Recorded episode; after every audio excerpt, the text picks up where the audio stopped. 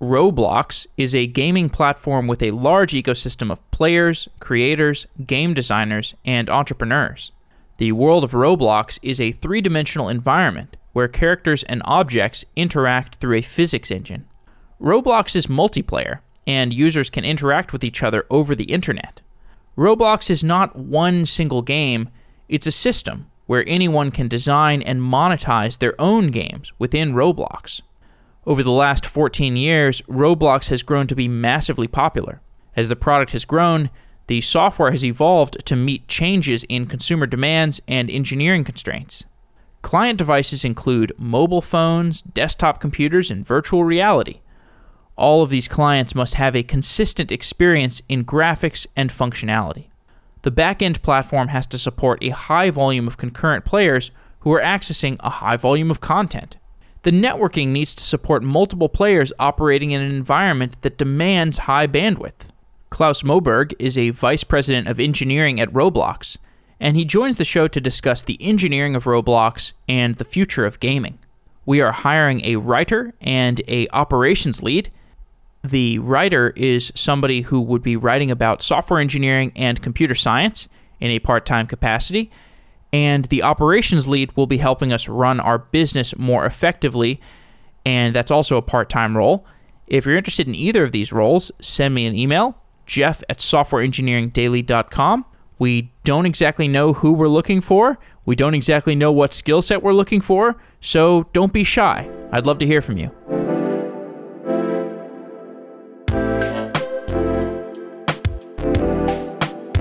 Claus Moberg, welcome to Software Engineering Daily. Thanks. Super excited to be here. You work at Roblox. Roblox has existed for 14 years. it's a large gaming ecosystem. Yep. Describe the Roblox platform in its current form. Absolutely. So, perhaps the easiest 30,000 foot description is that what YouTube is to video content, Roblox is to 3D multiplayer video game content. That is, that we produce a set of tools and a platform that lets anybody in the world create a 3D multiplayer online experience or game. And then we also build the platform that lets random people from the internet come and play that game in a super fun social context. So we have about 100 million players that come and experience these games that they themselves have created every month.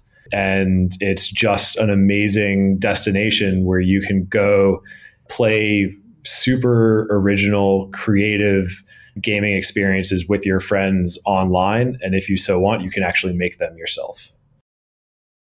Give a few examples of the kinds of games that people build and play. Yeah, I mean, it, it it really looks like a microcosm of the greater gaming industry at large right now. There's everything from social online hangout games to first person shooters to MOBAs to you know you name it whatever your favorite game genre is there's probably a version of that that's live on Roblox today. Traditionally our audience has skewed sort of towards the nine to 13 year old age demographic. And so a lot of the games sort of, sort of skew towards that demographic as well. Though, especially as of late, that's really starting to change. We see some more, you know, competitive content that is skewing towards older age demographics as well, being becoming very popular on the platform. Describe the process that someone goes through to make a game for Roblox? So Roblox provides a software, a, a, game development environment that we call Roblox Studio. It is a full featured game development environment. You know, if you're if you're familiar with the Unity IDE or the Unreal IDE, it'll look pretty familiar to you with some specific differences. But within that, you have control over basically everything in your game. You can uh, script gameplay in our uh, scripting sandbox. The, the language that we provide to users is Lua, which is a very popular game scripting language in the industry. You you know top Roblox experiences will include about you know upwards of 50,000 lines of code but they also have full custom 3D meshes that are uploaded to Roblox asset services they include full maps and, and 3D environments that you build. We have a terrain editor that lets you build beautiful uh, three dimensional multi material terrain. Uh, you know, basically, it's it looks relatively similar to what building a game in any other major popular 3D game IDE looks like today. The the one big difference is that sort of central to the Roblox ethos is trying to make that game development process dramatically more efficient for the developer. So most of the other sort of AAA development environments that are out there, you start with a complete blank slate. All your defaults are empty when you when you start a project, um, and you have to build everything from the ground up. Roblox really starts with the idea that we are going to provide our developer with a starting point with rational defaults for everything from the strength of gravity to a base plate that's the sort of you know basis for the 3D world that they're building to a set of player scripts that describe how our 3D avatar would interact with its environment in the game. The developer is always able to modify all of these defaults and build their own player scripts or, or their own gameplay elements and obviously radically change the base plate and all that kind of stuff. But we think that by providing a reasonable set of defaults, they can actually move dramatically faster. And I think that's what we've seen with our developer and with our, our, our content thus far is that because we provide this really strong set of defaults that sort of mimic even like real world behavior of stuff, you know, real physics, real character actions and animations that mimic sort of anthropomorphic expectations and stuff like that, that they're able to iterate much more quickly and spend a lot less time building an experience on our platform than it would take them to build that same experience on most of the other game IDEs that are available in the industry.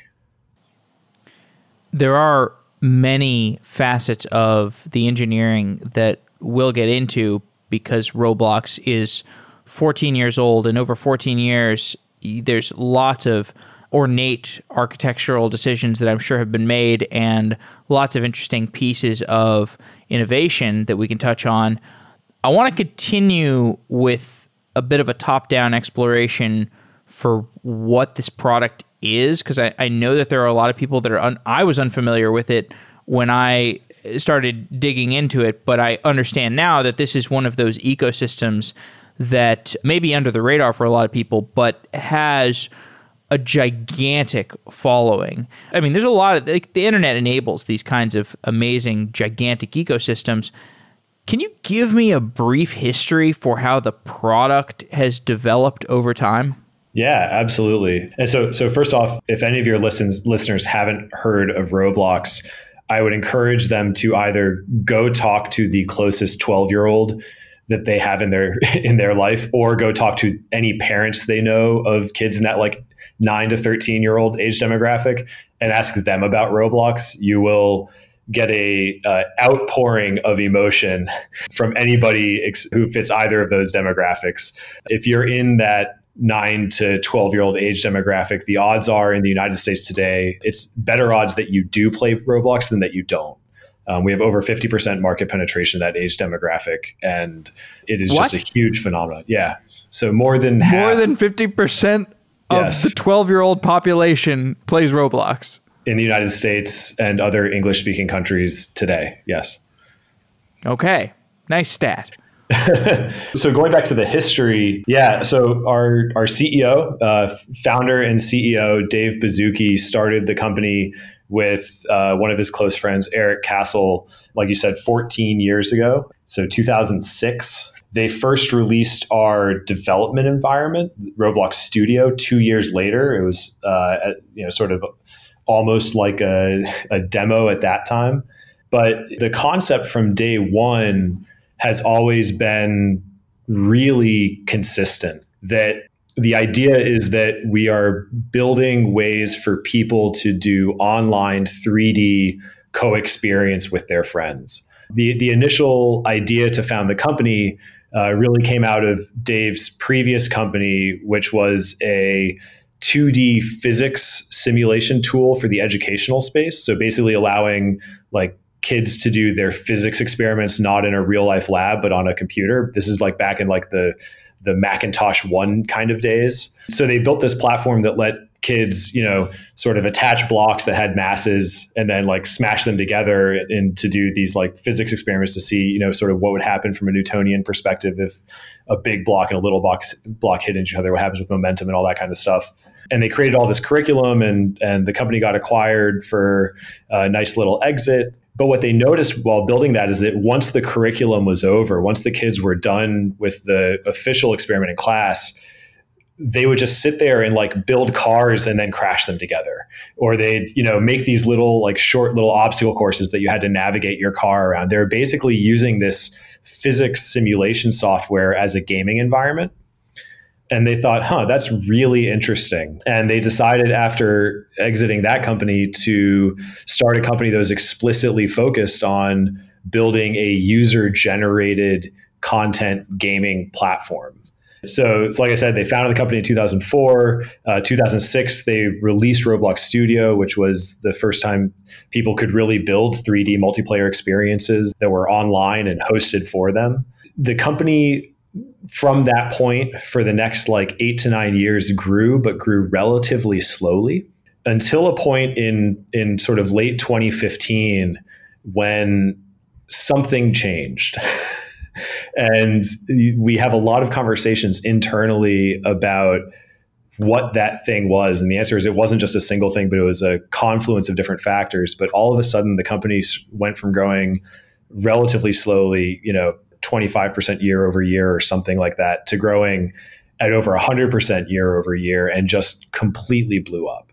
And we've really continued that growth trajectory ever since late 2015, early 2016 to the point now where we have over hundred million monthly active users. And it, it's really been a wonderful sort of Silicon Valley growth story where that hockey stick actually happened and seems to be continuing to happen even to this day.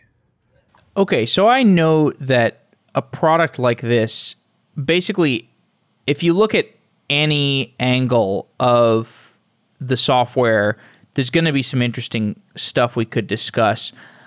I've done a few shows on gaming. One thing that seems to be characteristically interesting in in these shows about gaming is networking. And what I mean by that is when you've got a massively multiplayer online game like a Roblox, you've got these people that are independently exploring a 3D environment as a character that's running around. So you've got, you've generally got like a camera that's positioned kind of behind the character, and the character is like a 3D model running yep. through space. That's and right. and so that's that's your perception. And in reality, the perception is like, okay, you've got the whole world on your phone or, you know, on your your your PC. But of course, this world is like so gigantic that there's no way it it makes sense to load the entire world onto your computer and continuously sync it with the server. So in reality, you've in many of these MMOs, these massively multiplayer online games, you've got a gigantic world that is hosted on a server and it's periodically syncing with each client and giving the client enough world to explore on their client device. And this creates a very interesting networking problem because you have to ask what are we passing in those packets between the back end and the front end? What are we giving to the client? What does the client what is the minimum amount of information that the client needs to render on their device? And is there a path to graceful degradation? If the client is on a mobile device on a spotty cellular network, can we give them a good experience? Can we pass them enough data from the back end? So I guess I, I'd like to just explore the networking challenges of building an MMO that is available across all the platforms, whether you're on an Xbox or an iPhone on a T1 connection or a cellular connection. Tell me about the networking. Yeah. So, first off, that's a, a great tee up to the problem, though I would take it one step further and say that most MMOs benefit from being built by a sort of vertically integrated studio where the same company that's building the network infrastructure to support the game is also building the actual content of the game. So, you know, you can have the level designer sitting down with the networking engineer and sort of making decisions on trade-offs between whether the networking infrastructure can support the crazy number of triangles that he wants in the volcano or whatever, right? Roblox is a user generated content platform. We have zero control over the content that our community is building. And so we have to actually do the much harder thing, which is to solve the general case and build a system that basically opens up as much capability for the game developer as is possible across all of the devices that we support. So the first question is what front end client devices do we support? As of today, we support iOS devices all the way down to the iPhone 4S. Uh, which is, at least by modern standards, ancient in its CPU, GPU capabilities, et cetera. On uh, obviously, we support the Xbox One, we support PC and Android down to I I don't remember the the minimum supported version of Android right now, but it's essentially the equivalent of 4S on the iOS side.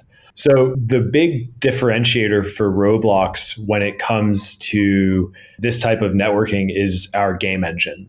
We have a fully proprietary, custom in house game engine that we have built from the ground up explicitly to do multiplayer online quote unquote streamed 3D experiences where you have some geometry and rendering done locally on the device, but you have the exact same version of the game engine running on the game server and supporting all of the simultaneously connected clients. So there's a source of truth on the game on the server running our C++ game engine. And then we have obviously a robust networking layer that arbitrates what aspects of the game world are going to be passed off to the client in terms of ownership for physics simulation.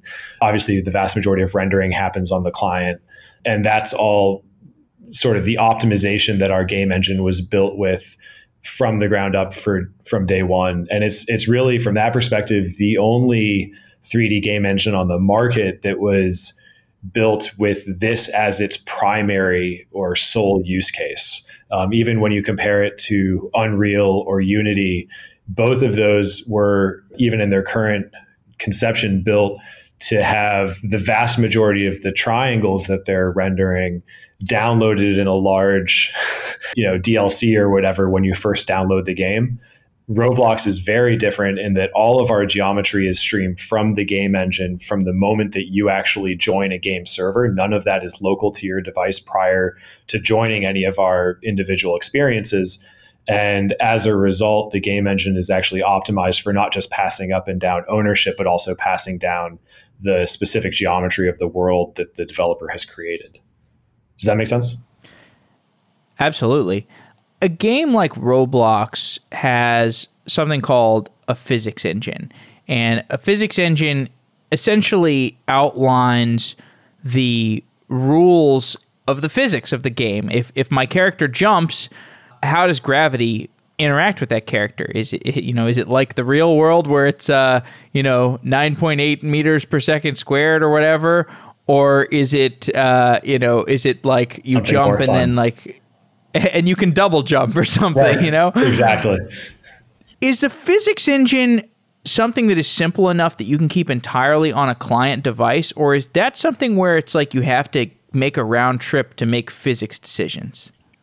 So the physics engine itself is definitely something that could be kept on the device, but you actually run into the networking and ownership problems that we were just talking about, right? If if you imagine a game like Grand Theft Auto where you can be driving a car and I can be driving a car and then we crash them together, right? If you assume that there will be some round trip time from my client to the server and from your t- client to the server, from my perspective, rendering in real time on my device, if you make a last minute adjustment right before our two cars crash, I'm going to not see that because it, that last minute adjustment didn't make it to my device by the time my last minute inputs got sent up to the server and a new sync of, of the real time geometry locations came back down from the server to my device.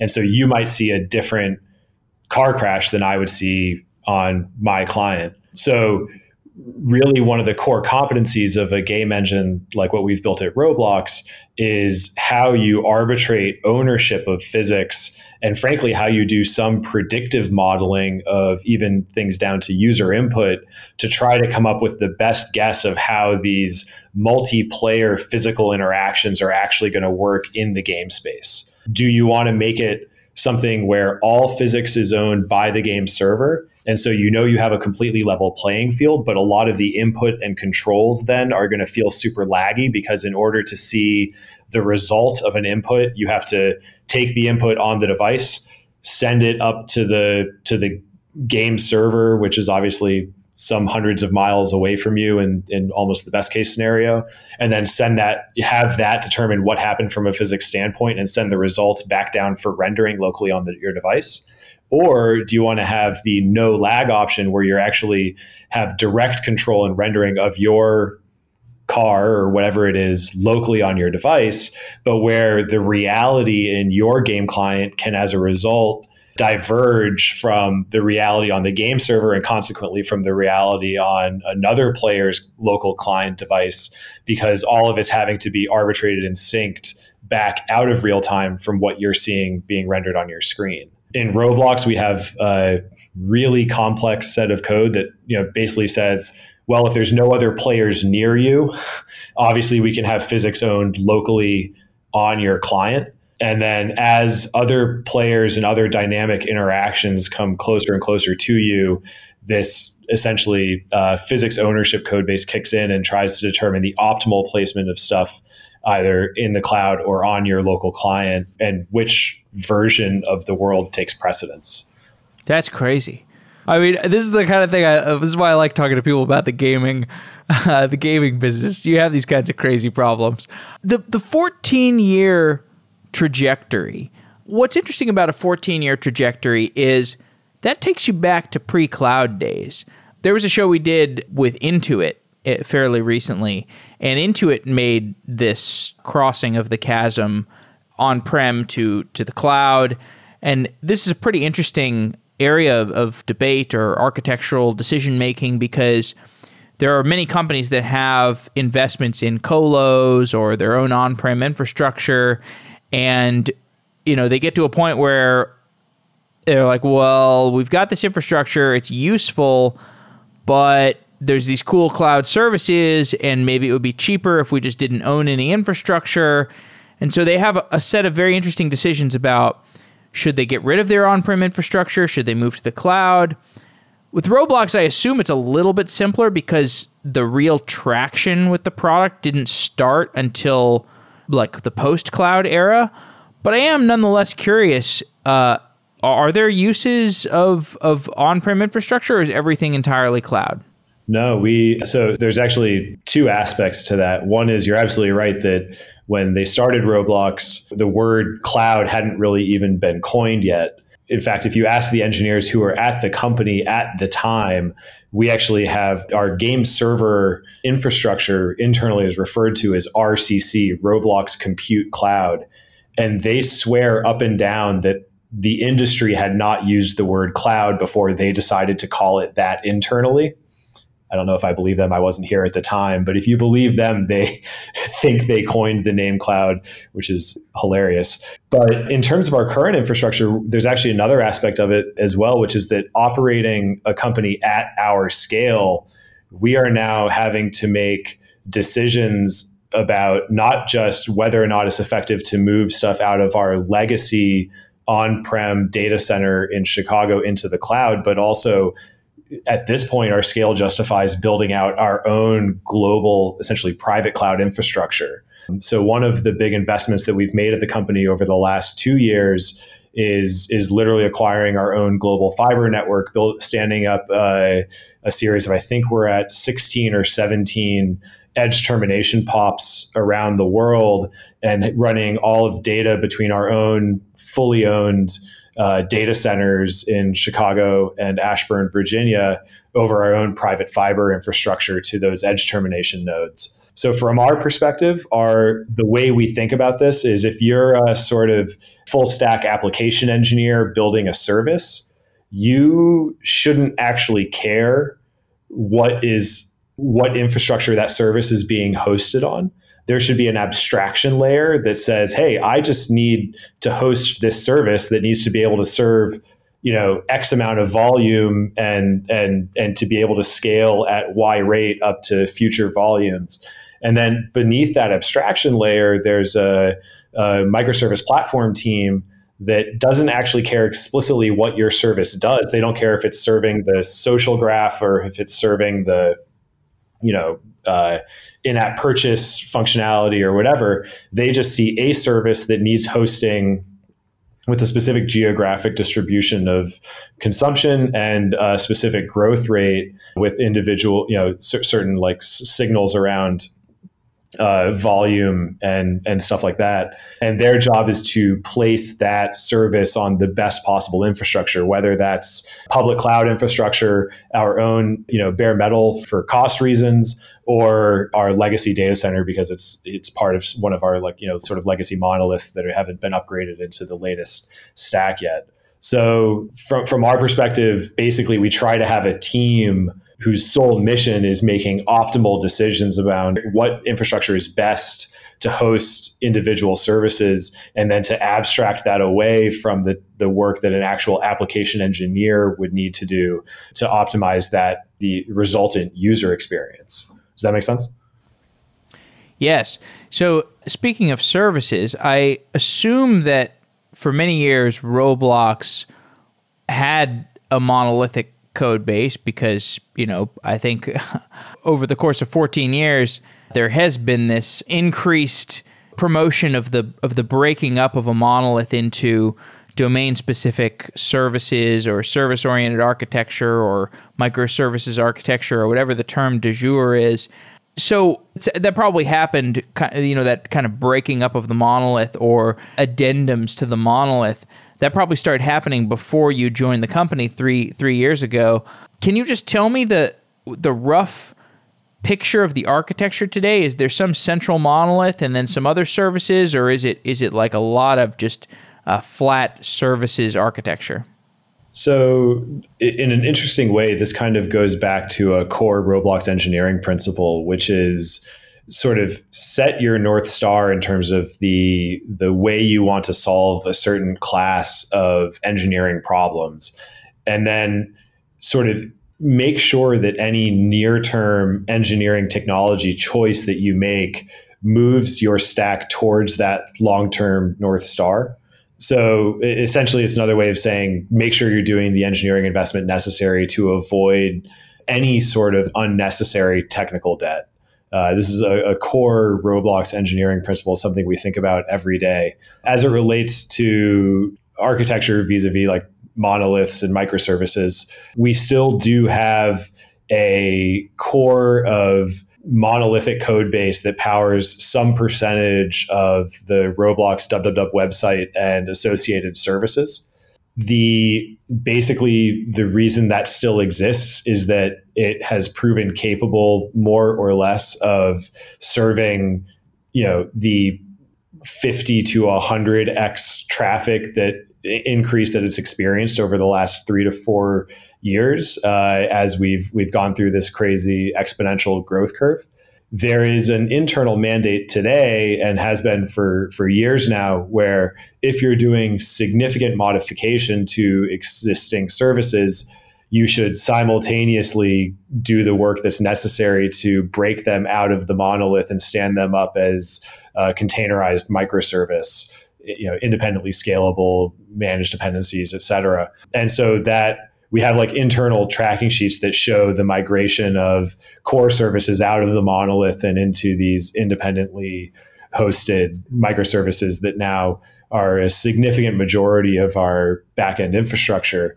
But there's not a abstract internal mandate that says hey stop all product work until the monolith is dead. And it basically draws back to the idea that when that monolithic code base was created yes it was a monolith but it was also created with a ton of attention paid to scalability and you know sort of future magnitude of demand concerns. And it's actually even to this day operating relatively well from a scalability standpoint. The only part of it that's actually a really major negative drain on internal resources that at our current scale of uh, headcount in the engineering department having everybody iterating on the same monolithic code base can be kind of painful and the release schedule becomes a little bit harder to manage and stuff like that. And so we think moving to microservices actually unblocks individual teams and allows them to sort of control their own destiny in terms of shipping their own services and not have to wait for the daily monolith release to get their code out into users' hands. Give me some general perspective for where you're at in terms of assessing technical debt and resolving technical debt versus building out new features? Yeah. So, you know, what, what, I often say to engineers that I'm interviewing is that for a 14 year old company, the amount of technical debt we have is astonishingly low. Wow. I, I, also say that with a grain of salt because I've never seen the code base of any other 14 year old company in my career. So it's easy for me to say that. But the Roblox, again, the Roblox operating principle from an engineering perspective is look, we're, we're a platform. We're very unique in the game industry in that nothing we are building today has to ship tomorrow. If you're at a traditional vertically integrated game studio, you know, you have your content deadline and your game has to be done by October 1st so it can be cut onto optical disc so it can be on store shelves by November 1st so you can make the holiday season or whatever. And so the entire development exercise is is basically like nine months of trying to figure out what you can actually get into this release killing yourself through crunch time for you know 80 hour weeks or whatever for those nine months to get every last line of code you possibly can in by that deadline and then you're done and people go and take a vacation or if the game's not successful they get laid off or whatever until they sign up again two or three months later to do it all for the for the next year's release roblox is totally different you know everyone on my team could go on vacation for six months. And some 17 year old in Dubuque, Iowa would still release a new title tomorrow that is marginally better at retaining users or marginally better at monetizing users. And as a company, we would still hit every single one of our user acquisition, short term user acquisition and monetization goals, even if the big thing that my group is working on doesn't ship this quarter, even, right? So it's dramatically more important for us to build the thing right than it is for us to build it on any arbitrary timeline. And internally, it's it's frankly celebrated if somebody's working on a project and they come up with a an implementation that's twice as good but takes twice as long that's always something we want to see is, is people taking the time to build things the right way in a way that avoids technical unnecessary technical debt and gets the product out we still want to do that in an iterative culture and we don't want to you know decide to make a big bet spend three years heads down no product feedback just building the thing and just like flip a switch and see if it works that's that's not the way we work but it does mean what we normally do is set some major aspirational guiding principle, a, a, a, north star that we want to work to over the next, like, say, three to five years. And then every near term sort of iterative choice that we make, we evaluate whether the near term implementation or the near term sprint or the near term test is moving us generally towards that north star guiding principle or away from it. If it's moving us away from it, we don't do it, we don't ship it, and we won't take that debt. But if it's moving us toward it, we will do the most incremental solution we can that still validates our long-term assumption. Does that make sense? It does. And so the result is is actually again like you could consider our existing monolith as technical debt. I frankly don't. I say it's actually uh, marvel that a significant amount of code base that was written five to 10 years ago is serving 100 to 200x the traffic that we had at the time that code was written. And I don't think that's technical debt. It doesn't mean it can't be significantly improved, and we're, we're doing that every day. But it, it's an example of the amount of forethought and discipline that was used when that code base was originally created. And it's something that we try to carry through to everything that we're doing today.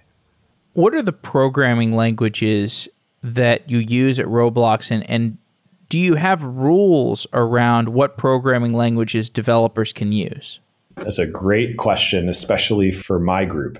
So, at a really high level, the, the proprietary game engine that I mentioned is, is predominantly C.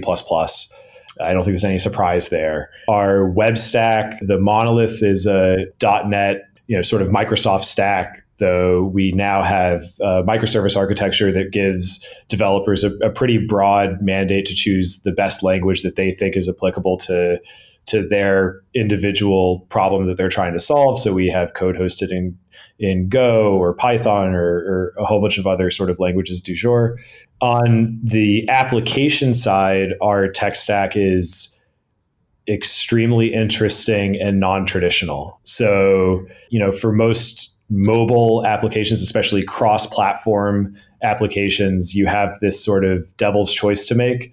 Do you want to build your application logic and UI in the native language for each platform, which generally means you get best in class results at the cost of having to re implement each feature at least once for every platform that you support. So for us, that's at least iOS, Android, PC, Mac, and Xbox and VR, if not different implementations for both iPhones and iPads, right? Or do you want to use some sort of cross platform code base, historically embedded web views, more recently React Native or something like that, where you get the benefit of only having to write each feature a single time and having it ship everywhere, but the result kind of sucks. Roblox chose a third door that's really unique to us. It struck us that the very first thing we do when we port Roblox to a new platform is integrate our proprietary in-house C++ game engine at the lowest level graphics APIs that are available to us. So, you know, Metal on iOS, Vulkan on Android, OpenGL wherever possible, et cetera. And our game engine itself has 2D UI rendering capabilities but also our application infrastructure, the, the stuff that users navigate to play the games before they actually join a game server, the stuff where they choose a game to play or curate their social network or chat with friends or buy Robux or, or digital currency. All of that is both 2D, but with a huge smattering of 3D elements. Your your actual avatar itself, the way you decorate your avatar within the avatar editor and, and equip and unequip 3D items and all that kind of stuff. And so we came up with this idea of saying, well, what if we actually used our game engine to render our player facing app, the thing that a normal game studio would call the app shell. And we've taken the last two and a half years to basically migrate from our previous mobile infrastructure, which is a mix of native and embedded web views, to now when you download Roblox and open it from your home screen on your iPhone, everything you interact with after the splash screen is actually a Roblox game scripted in Lua, which is the coding, uh, the, the, the sandbox that we surface to Roblox developers, and rendered by our proprietary game engine. The benefits of this have been huge because anytime in doing this that we found the performance of our game engine wasn't up to our standards for making a first class social mobile experience, we were able to go into the underlying C game engine and fix its 2D rendering capabilities. So we made our scrolling frames dramatically more performant. We fixed a whole bunch of stuff in terms of how we manage our data models and all that kind of stuff. The dog fooding aspect of this was huge. But at the same time, we get to build a feature a single time and have it shipped to literally every single platform that we support and the resultant product is in the vast majority of the time indistinguishable from something that was built using that device's native UI libraries. it's it's been pretty phenomenally successful for us, and I think is really unique in the industry. I think when we did an interview with Google Earth, they had done something kind of yeah. similar to that. Yeah, so that's that's exactly right. We've heard of a couple of other companies that have been in a similar space where they had some sort of proprietary in-house client rendering capabilities and decided to sort of dog food it for their own purposes. And again, for us the results have been fantastic. It's just you have to go through the hard work of building those client side rendering capabilities, which at Roblox was like a, a five year effort to create our proprietary in house game engine. So you're you're VP of engineering, right? Correct. So, or how are the engineering teams within Roblox arranged, and how do they interact with each other? So Roblox is a very flat organization. We have, just from a size perspective, we have about just less than 600 total employees. About 80% of that is product and engineering. So we're incredibly heavy on, on engineering, especially. And essentially, there are, we are arranged as collection of over 30 relatively autonomous full stack teams that have some full stack product ownership over a certain feature set within the Roblox offering. So I currently oversee about five of these teams. My team's purview is is on the Roblox application side, the, the stuff we were just talking about. Basically, you divide all of Roblox software into the bucket of stuff that helps 17 year olds build awesome 3D multiplayer online experiences. My teams don't do any of that. If you, the other half is stuff that lets random people from the internet come and experience those awesome 3D multiplayer online games with their friends. My team does a lot of that and basically owns the entire user experience from downloading a binary onto their device to actually joining a specific game server, selecting an experience and actually joining a game server for that game and, and getting dropped into the UGC environment. So what that means is that uh, these you know five teams that report to me there's a social team a game discovery team that sort of owns the roblox you know equivalent of the steam game store or whatever. There's a what we call a universal app team that owns the infrastructure and architecture behind this lua application where we're dogfooding our own uh, game rendering capabilities to build the app itself. And all of those teams have you know at least a director level product leader director level engineering leader their own roadmap of uh, or backlog of features that they own and that they're maintaining and looking to build in the future.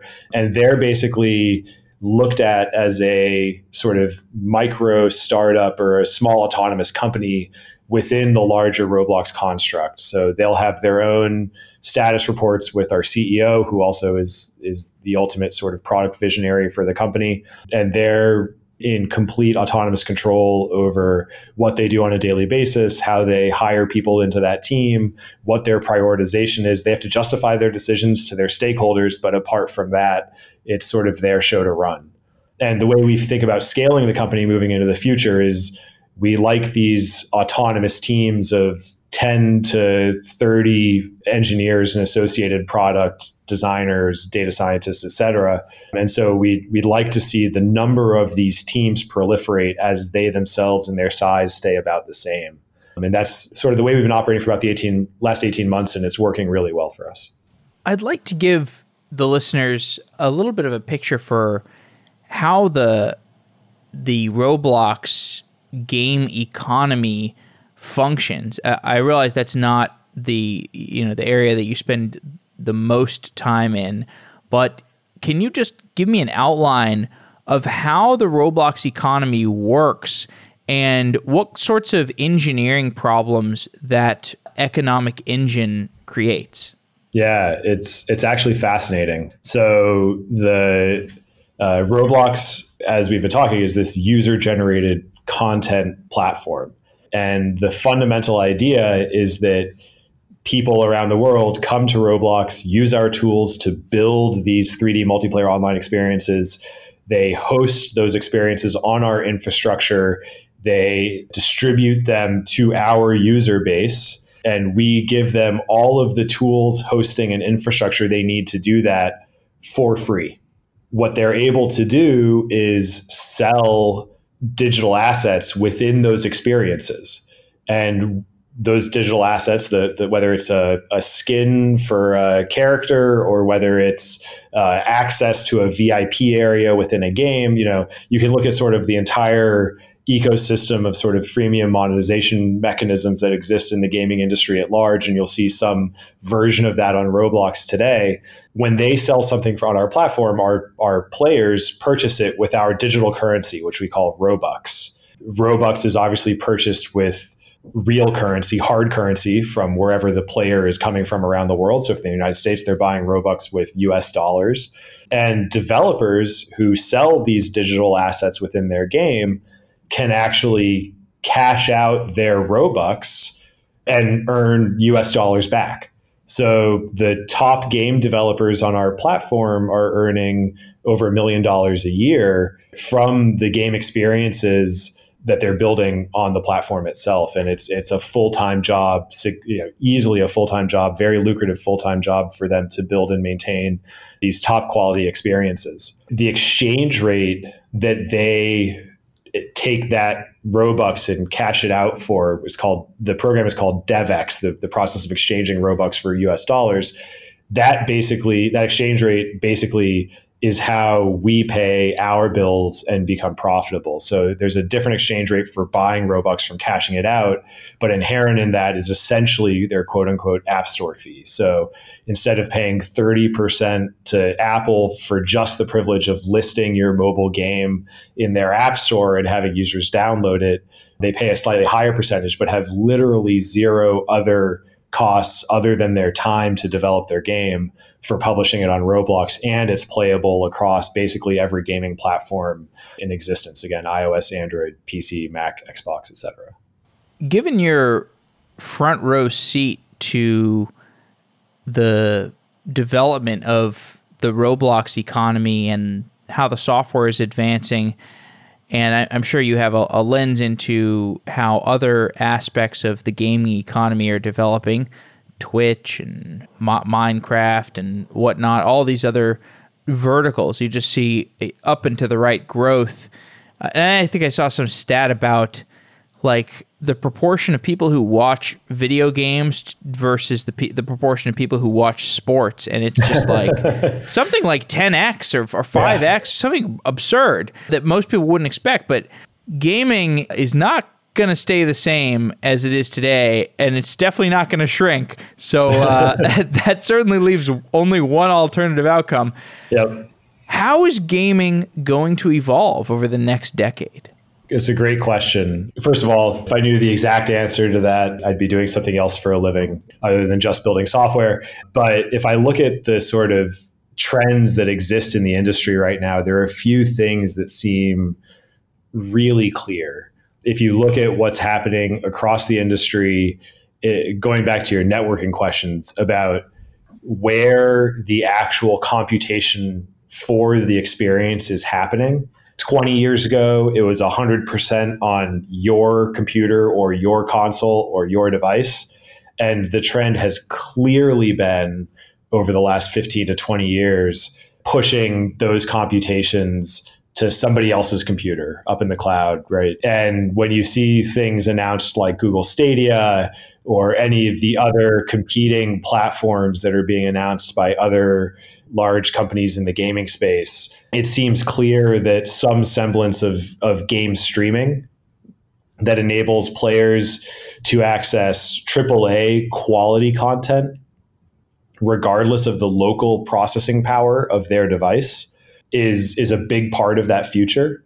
This is something that's been part of Roblox's vision for, again, literally 12 to 14 years at this point. The idea that we need an architecture that basically produces a best possible experience for every player regardless of the actual client side hardware that's that's running that experience um, our approach is pretty significantly different from what the pure streaming entrance recent entrance into the market do where you know google is basically taking your user input sending all of that up to the cloud, doing all of the rendering on the cloud, and then streaming basically video back down to your device. It's nice because it makes all of those really hard things around physics ownership and rendering all that kind of stuff really easy. You just do it all on the game server. It's hard because it places big constraints on the size of the pipe that you have to send stuff up and send stuff down, and you have inherent lag on your user input because it's not being processed locally at your fingertips it's being processed hundreds to thousands of miles away on somebody else's computer. So that's sort of a, a, a, trend that i think we'll see continue but i think the the implementations that we see in that space will become significantly more complex than what we're seeing from from a bunch of the new entrants in the space today. When we take a step even further back and look at the trends in the industry the big question is how far and how soon do we get to full immersion, right? Four years ago, everyone was like, oh my gosh, it's finally time for VR. And four years later, it seems pretty clear that VR is still, uh, and, and frankly, AR as well, is a wonderful tech demo that, for a bunch of different reasons, has not had its mainstream moment yet when I was hired at Roblox three years ago, it was to lead a small VR team. We don't have a VR team today. And largely that's because the player base just hasn't materialized yet. There's not enough people with compatible devices to justify us having full time engineering staff dedicated to support of that as a platform even though our game engine is capable of doing it and the you know we're, we're actually actively available on both uh, Oculus and Vive platforms. So I think when Roblox thinks about the future of immersive co-experience, we're pretty confident that at some point in the future, and it could be three to 20 years away, there will be this idea of fully immersive online digital co-experience where you are in you know using a bunch of different digital tools to consume a alternate reality with your friends. It's the sort of Ready Player One or metaverse or uh, whatever you want to call it. That's definitely what we feel like we are building.